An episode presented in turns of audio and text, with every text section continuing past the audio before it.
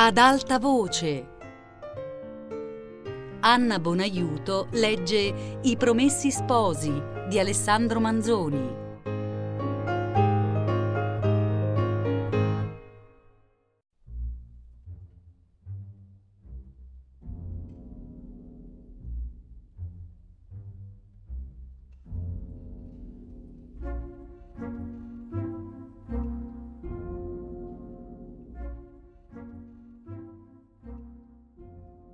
Don Abbondio, alle dimostrazioni del cardinal Federigo, stava come un ragazzo pauroso che veda uno accarezzare con sicurezza un suo cagnaccio grosso, rabbuffato e con gli occhi rossi, con un nomaccio famoso per morsi e per ispaventi, e senta dire al padrone che il suo cane è un buon bestione, quieto, quieto. Guarda il padrone e non contraddice né approva. Guarda il cane e non ardisce accostarglisi per timore che il buon bestione non gli mostri i denti, fosse anche per fargli le feste. Non ardisce allontanarsi per non farsi scorgere e dice in cuor suo: «Oh, se fossi a casa mia». Al cardinale, che s'era mosso per uscire, tenendo sempre per la mano e conducendo seco l'innominato, diede di nuovo nell'occhio il pover'uomo, che rimaneva indietro, mortificato, malcontento, facendo il muso senza volerlo, e pensando che forse quel dispiacere gli potesse anche venire dal parergli d'essere trascurato e come lasciato in un canto, tanto più in paragone di un facinoroso così ben accolto, così accarezzato, se gli voltò nel passare, si fermò un momento e con un sorriso amorevole gli disse: «Signor curato, voi siete sempre con me nella casa del nostro buon padre, ma questo, questo perierat et inventus est». «Oh, quanto me ne rallegro», disse Don Abbondio, facendo una gran riverenza a tutti e due in comune. L'arcivescovo andò avanti, spinse l'uscio, che fu subito spalancato di fuori da due servitori che stavano uno di qua e uno di là, e la mirabile coppia apparve agli sguardi bramosi del clero raccolto nella stanza. Si videro quei due volti sui quali era dipinta una commozione diversa ma ugualmente profonda, una tenerezza riconoscente, un'umile gioia nell'aspetto venerabile di Federigo, in quello dell'innominato una confusione temperata di conforto, un nuovo pudore, una compunzione, dalla quale però traspariva tuttavia il vigore di quella selvaggia e risentita natura.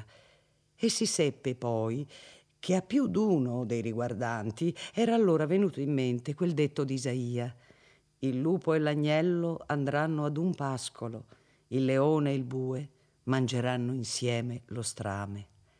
Dietro veniva Don Abbondio, a cui nessuno badò. Quando furono nel mezzo della stanza, entrò dall'altra parte l'aiutante di camera del cardinale e gli si accostò per dirgli che aveva eseguiti gli ordini comunicatigli dal cappellano, che la lettiga e le due mule eran preparate e s'aspettava soltanto la donna che il curato avrebbe condotta. Il cardinale gli disse che appena arrivato questo lo facesse parlar subito con Don Abbondio e tutto poi fosse agli ordini di questo e dell'innominato, al quale strinse di nuovo la mano in atto di commiato dicendo: «V'aspetto». Si voltò a salutare Don Abbondio e s'avviò dalla parte che conduceva alla chiesa. Il clero gli andò dietro tra in folla e in processione. I due compagni di viaggio rimasero soli nella stanza.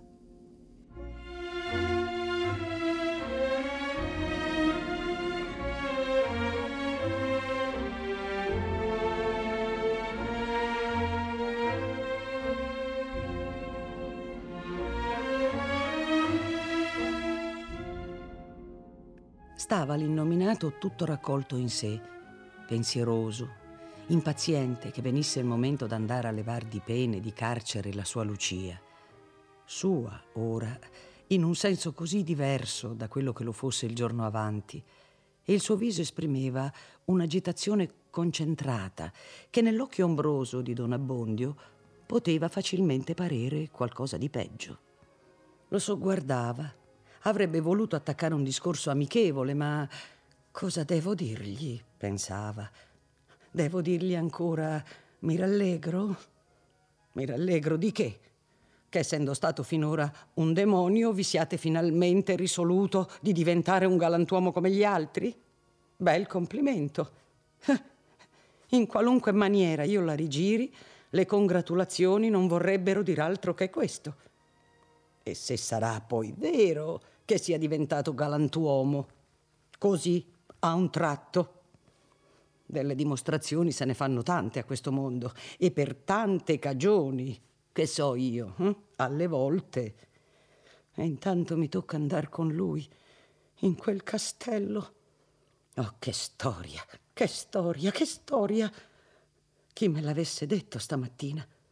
Ah, se posso uscirne a salvamento, ma da sentire la signora Perpetua d'avermi cacciato qui per forza quando non c'era necessità fuor della mia pieve, e che tutti i parrochi d'intorno accorrevano anche più da lontano, e che non bisognava stare indietro, e che questo e che quell'altro, e imbarcarmi in un affare di questa sorte. Oh, povero me! Eppure qualcosa bisognerà dirgli a costui. E pensa e ripensa, aveva trovato che gli avrebbe potuto dire: non mi sarei mai aspettato questa fortuna di incontrarmi in una così rispettabile compagnia. E stava per aprir bocca quando entrò l'aiutante di camera col curato del paese, il quale annunziò che la donna era pronta nella lettiga, e poi si voltò a Don Abbondio per ricevere da lui l'altra commissione del cardinale. Don Abbondio se ne sbrigò come poté in quella confusione di mente, e accostatosi poi all'aiutante gli disse: mi dia almeno una bestia quieta, perché, dico la verità, sono un povero cavalcatore. Si figuri, rispose l'aiutante con un mezzo sogghigno, è la mula del segretario, che è un letterato. Basta, replicò Don Abbondio, e continuò pensando: il cielo me la mandi buona.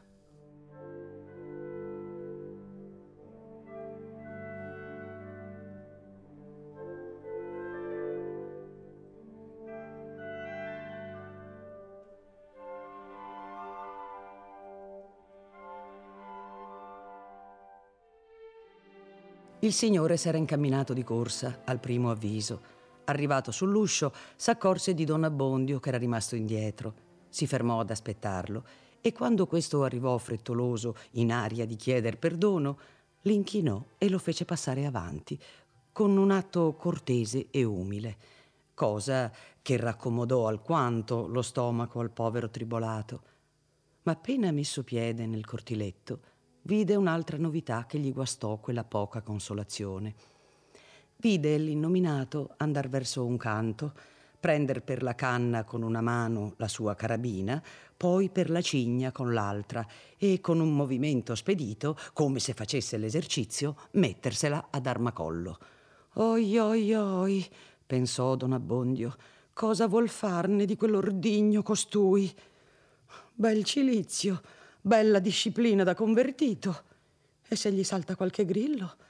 Oh, che spedizione, oh, che spedizione. Se quel signore avesse potuto appena sospettare che razza di pensieri passavano per la testa al suo compagno, non si può dire cosa avrebbe fatto per rassicurarlo, ma era lontano le mille miglia da un tal sospetto. E Don Abbondio stava attento a non far nessun atto che significasse chiaramente «non mi fido di vossignoria». Arrivati all'uscio di strada, trovarono le due cavalcature in ordine. L'innominato saltò su quella che gli fu presentata da un palafreniere. «Vizi non ne ha?» disse all'aiutante di camera Don Abbondio, rimettendo in terra il piede che già aveva alzato verso la staffa. Vada pur su di buon animo, è un agnello. Don Abbondio, arrampicandosi alla sella, sorretto dall'aiutante, su, su, su, è a cavallo. La lettiga, che era innanzi qualche passo portata da due mule, si mosse a una voce del lettighiero, e la comitiva partì.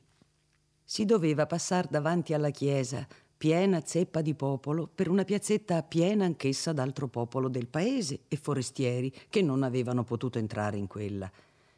Già la gran nuova era corsa, e all'apparir della comitiva, all'apparir di quell'uomo, oggetto ancora poche ore prima di terrore ed esecrazione, ora di lieta maraviglia, si alzò nella folla un mormorio quasi d'applauso e, facendo largo, si faceva insieme alle spinte per vederlo da vicino. La lettiga passò, l'innominato passò e davanti alla porta spalancata della chiesa si levò il cappello e chinò quella fronte tanto temuta fin sulla criniera della mula, tra il sussurro di cento voci che dicevano «Dio la benedica». Don Abbondio si levò anche lui il cappello, si chinò, si raccomandò al cielo. Ma sentendo il concerto solenne dei suoi confratelli che cantavano a distesa, provò un'invidia, una mesta tenerezza, un accoramento tale che durò fatica a tener le lacrime.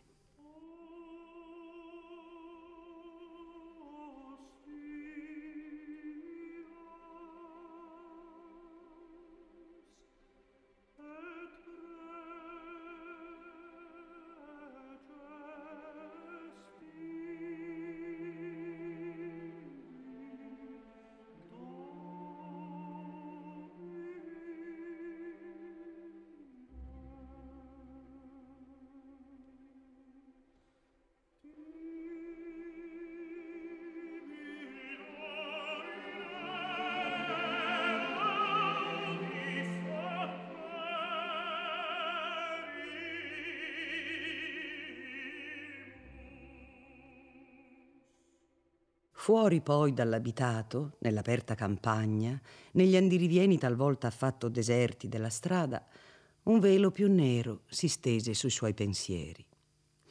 Altro oggetto non aveva su cui riposar con fiducia lo sguardo che il lettighiero, il quale, essendo al servizio del cardinale, doveva essere certamente un uomo da bene e, e insieme non aveva aria d'imbelle.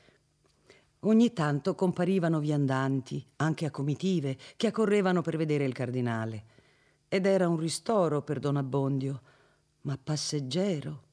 Ma s'andava verso quella valle tremenda, dove non si incontrerebbe che sudditi dell'amico, e che sudditi.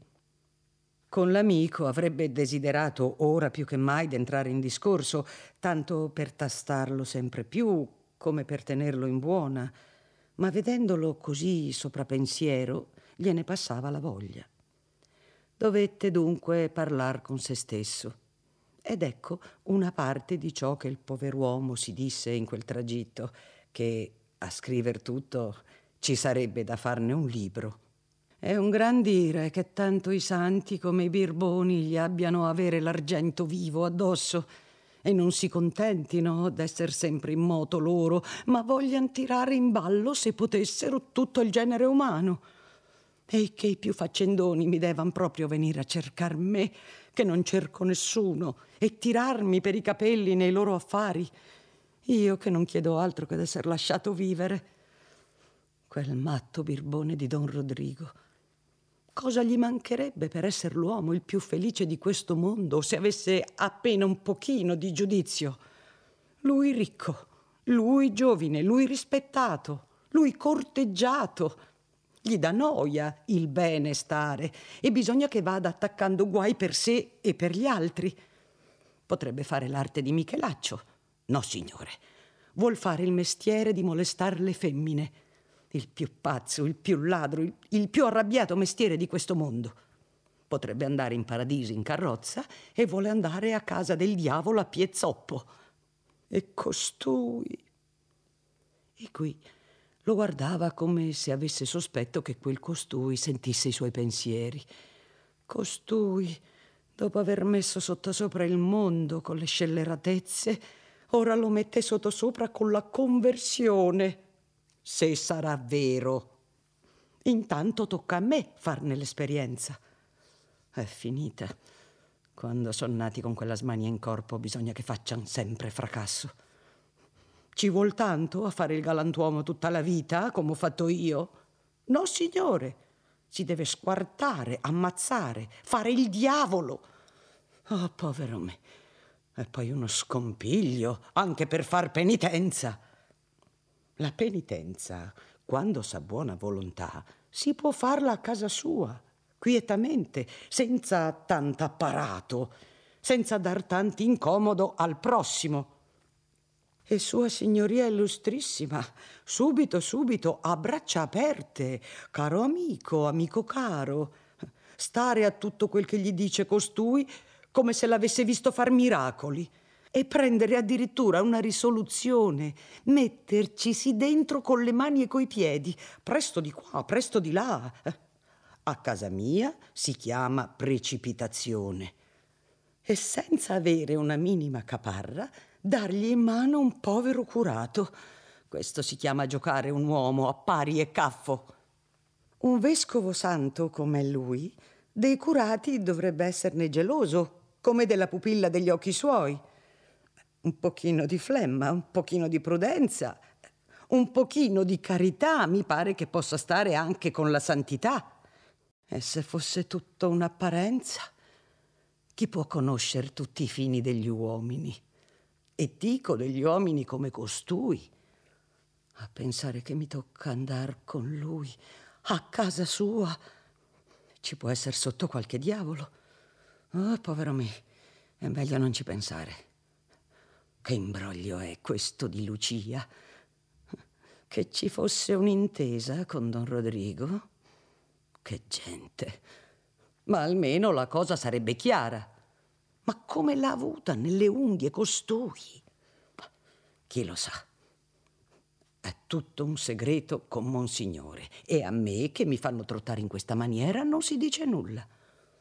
Io non mi curo di sapere i fatti degli altri, ma quando uno c'ha a metter la pelle ha anche ragione di sapere. Se fosse proprio per andare a prendere quella povera creatura, pazienza, benché poteva ben condurla con sé addirittura. E poi, se è così convertito, se è diventato un santo padre, che bisogno c'era di me? Oh, che caos. Basta. Voglia il cielo che la sia così. Sarà stato un incomodo grosso, ma pazienza.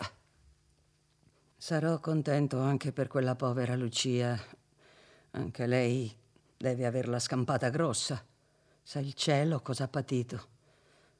La compatisco. Ma è nata per la mia rovina. Almeno potessi vedergli proprio in cuore a costui come la pensa. Chi lo può conoscere? Eccolo lì. Ora pare Sant'Antonio nel deserto, ora pare Oloferna in persona. Oh, povero me, povero me. Basta. Il cielo è in obbligo d'aiutarmi, perché non mi ci son messo io di mio capriccio. Infatti sul volto dell'innominato si vedevano, per dir così, passare i pensieri come... In un'ora burrascosa le nuvole trascorrono dinanzi alla faccia del sole, alternando ogni momento una luce arrabbiata e un freddo buio. L'animo, ancor tutto inebriato dalle soavi parole di Federigo e come rifatto e ringiovanito nella nuova vita, si elevava a quelle idee di misericordia, di perdono e di amore. Poi ricadeva sotto il peso del terribile passato. Correva con ansietà a cercare quali fossero le iniquità riparabili, cosa si potesse troncare a mezzo, quali i rimedi più espedienti e più sicuri, come scioglier tanti nodi, che fare di tanti complici. Era uno sbalordimento a pensarci. A quella stessa spedizione, che era la più facile e così vicina al termine, andava con un'impazienza mista d'angoscia, pensando che intanto quella creatura pativa, Dio sa quanto, e che lui, il quale pure si struggeva di liberarla, era lui che la teneva intanto a patire. Dove c'erano due strade, il lettighiero si voltava per sapere quale dovesse prendere, l'innominato gliel'indicava con la mano e insieme accennava di far presto. Entrarono nella valle. Come stava allora il povero Don Abbondio, quella valle famosa, della quale aveva sentito raccontare tante storie orribili, esserci dentro, quei famosi uomini, il fiore della braveria d'Italia, quegli uomini senza paure, senza misericordia, vederli in carne e ossa, incontrarne uno o due o tre a ogni voltata di strada. Si chinavano sommessamente al Signore, ma certi visi abbronzati, certi baffi irti, certi occhiacci che a Don Abbondio pareva che volessero dire fargli la festa a quel prete, a segno che, in un punto di somma costernazione, gli venne detto tra sé: «Li avessi maritati, non mi poteva accader di peggio». Intanto s'andava avanti per un sentiero sassoso, lungo il torrente. Al di là quel prospetto di balze aspre, scure, disabitate, al di qua quella popolazione da far parer desiderabile ogni deserto. Dante non ne stava peggio nel mezzo di Malebolge.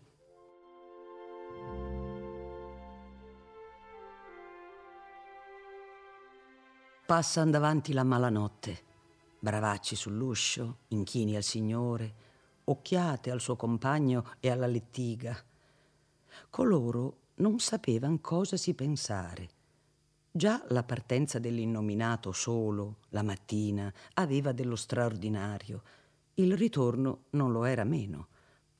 Era una preda che conduceva? E come l'aveva fatta da sé? E come una lettiga forestiera? E di chi poteva essere quella livrea? Guardavano, guardavano, ma nessuno si muoveva, perché questo era l'ordine che il padrone dava loro con delle occhiate. Fanno la salita, sono in cima. I bravi che si trovano sulla spianata e sulla porta si ritirano di qua e di là per lasciare il passo libero. L'innominato fa segno che non si muovan di più, sprona e passa davanti alla lettiga, accenna al lettighiero e a Don Abbondio che lo seguano. Entra in un primo cortile, da quello in un secondo, va verso un usciolino, fa stare indietro con un gesto un bravo che accorreva per tenergli la staffa e gli dice: «Tu sta costì e non venga nessuno». Smonta, lega in fretta alla mula un'inferriata, va alla lettiga, s'accosta alla donna che aveva tirata la tendina e le dice sottovoce: «Consolatela subito, fatele subito capire che è libera, in mano d'amici, Dio ve ne renderà merito».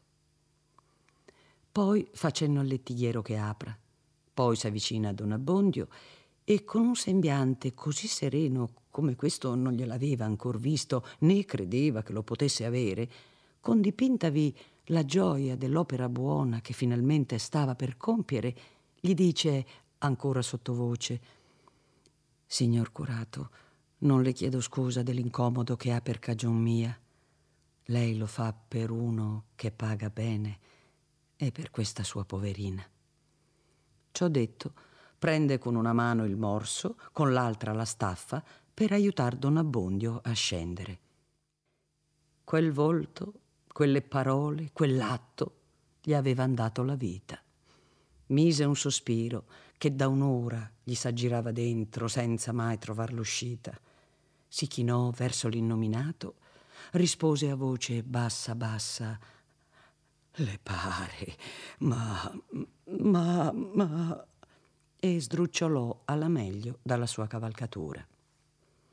L'innominato legò anche quella e, detto al lettighiero che stesse lì ad aspettare, si levò una chiave di tasca, aprì l'uscio, entrò, fece entrare il curato e la donna, s'avviò davanti a loro alla scaletta e tutti e tre salirono in silenzio.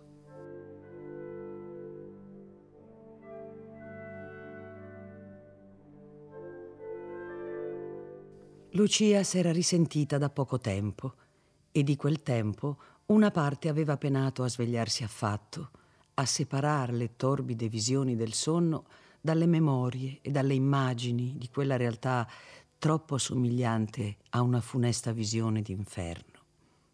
La vecchia le si era subito avvicinata e con quella voce forzatamente umile le aveva detto: «Ah, avete dormito? Avreste potuto dormire in letto, ve l'ho pur detto tante volte ier sera». E non ricevendo risposta, aveva continuato, sempre con un tono di supplicazione stizzosa: «Mangiate una volta, abbiate giudizio. Oh, come siete brutta! Avete bisogno di mangiare. E poi se quando torna la piglia con me? No, no, voglio andare via. Voglio andare da mia madre. Il padrone me l'ha promesso, ha detto domattina». «Dov'è il padrone?» «È uscito, ma ha detto che tornerà presto e che farà tutto quel che volete». «Ha detto così? Ha detto così? Ebbene, io voglio andare da mia madre subito, subito». Ed ecco si sente un calpestio nella stanza vicina, poi un picchio all'uscio. La vecchia corre, domanda: «Chi è?» «Apri», risponde sommessamente la nota voce. La vecchia tira il paletto. L'innominato, spingendo leggermente i battenti, fa un po' di spiraglio. Ordina alla vecchia di venir fuori. Fa entrare subito Don Abbondio con la buona donna. Socchiude poi di nuovo l'uscio, si ferma dietro a quello e manda la vecchia in una parte lontana del castellaccio, come aveva già mandata via anche l'altra donna che stava fuori di guardia. Tutto questo movimento, quel punto d'aspetto, il primo apparire di persone nuove, cagionarono un soprassalto d'agitazione a Lucia, alla quale, se lo stato presente era intollerabile, ogni cambiamento però era motivo di sospetto e di nuovo spavento. Guardò, vide un prete, una donna, si rincorò alquanto, guarda più attenta. È lui o non è lui? Riconosce Don Abbondio e rimane con gli occhi fissi, come incantata. La donna, andatale vicino, si chinò sopra di lei e, guardandola pietosamente, prendendole le mani come per accarezzarla e alzarla un tempo, le disse: «Oh, poverina, venite, venite con noi». «Chi siete?» le domandò Lucia, ma senza aspettare la risposta si voltò ancora a Don Abbondio, che s'era trattenuto discosto due passi, con un viso, anche lui, tutto compassionevole. Lo fissò di nuovo e esclamò: «Lei, e lei, il signor curato, dove siamo? Oh, povera me, son fuor di sentimento». «No, no», rispose Don Abbondio, «son io davvero. Fatevi coraggio. Vedete, siamo qui per condurvi via. Son proprio il vostro curato, venuto qui apposta, a cavallo». Lucia, come riacquistate in un tratto tutte le sue forze, si rizzò precipitosamente. Poi fissò ancora lo sguardo su quei due visi e disse: «E dunque la Madonna che vi ha mandati?» «Io credo di sì», disse la buona donna. «Ma possiamo andar via? Possiamo andar via davvero?» riprese Lucia abbassando la voce e con uno sguardo timido e sospettoso. «E tutta quella gente», continuò con le labbra contratte e tremanti di spavento e di orrore, «e quel signore, quell'uomo, eh, già me l'aveva promesso. È qui, anche lui in persona, venuto apposta con noi», disse Don Abbondio. «È qui fuori che aspetta. Andiamo presto, non lo facciamo aspettare un par suo». Allora quello di cui si parlava spense l'uscio e si fece vedere. Lucia, che poco prima lo desiderava, anzi, non avendo speranza in altra cosa del mondo, non desiderava che lui, ora, dopo aver veduti visi e sentite voci amiche, non poté reprimere un subitaneo ribrezzo. Si riscosse, ritenne il respiro, si strinse alla buona donna e le nascose il viso in seno. L'innominato, alla vista di quell'aspetto sul quale già la sera avanti non aveva potuto tener fermo lo sguardo, di quell'aspetto resora più squallido, sbattuto, affannato dal patire prolungato e dal digiuno, era rimasto lì fermo, quasi sull'uscio. Nel veder poi quell'atto di terrore, abbassò gli occhi, stette ancora un momento immobile e muto, indi, rispondendo a ciò che la poverina non aveva detto, «È vero», esclamò, «perdonatemi». «Viene a liberarvi, non è più quello, è diventato buono. Sentite che vi chiede perdono», diceva la buona donna all'orecchio di Lucia. «Si può dir di più? Via, su quella testa, non fate la bambina, che possiamo andar presto, le diceva Don Abbondio.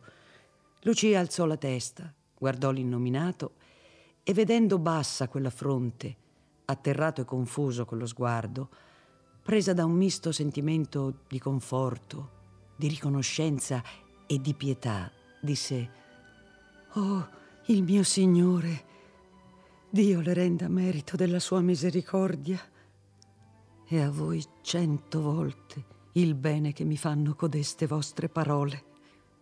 Così detto si voltò, andò verso l'uscio e uscì il primo. Lucia, tutta rianimata, con la donna che le dava il braccio, gli andò dietro, Don Abbondio in coda. Scesero la scala e arrivarono all'uscio che metteva nel cortile.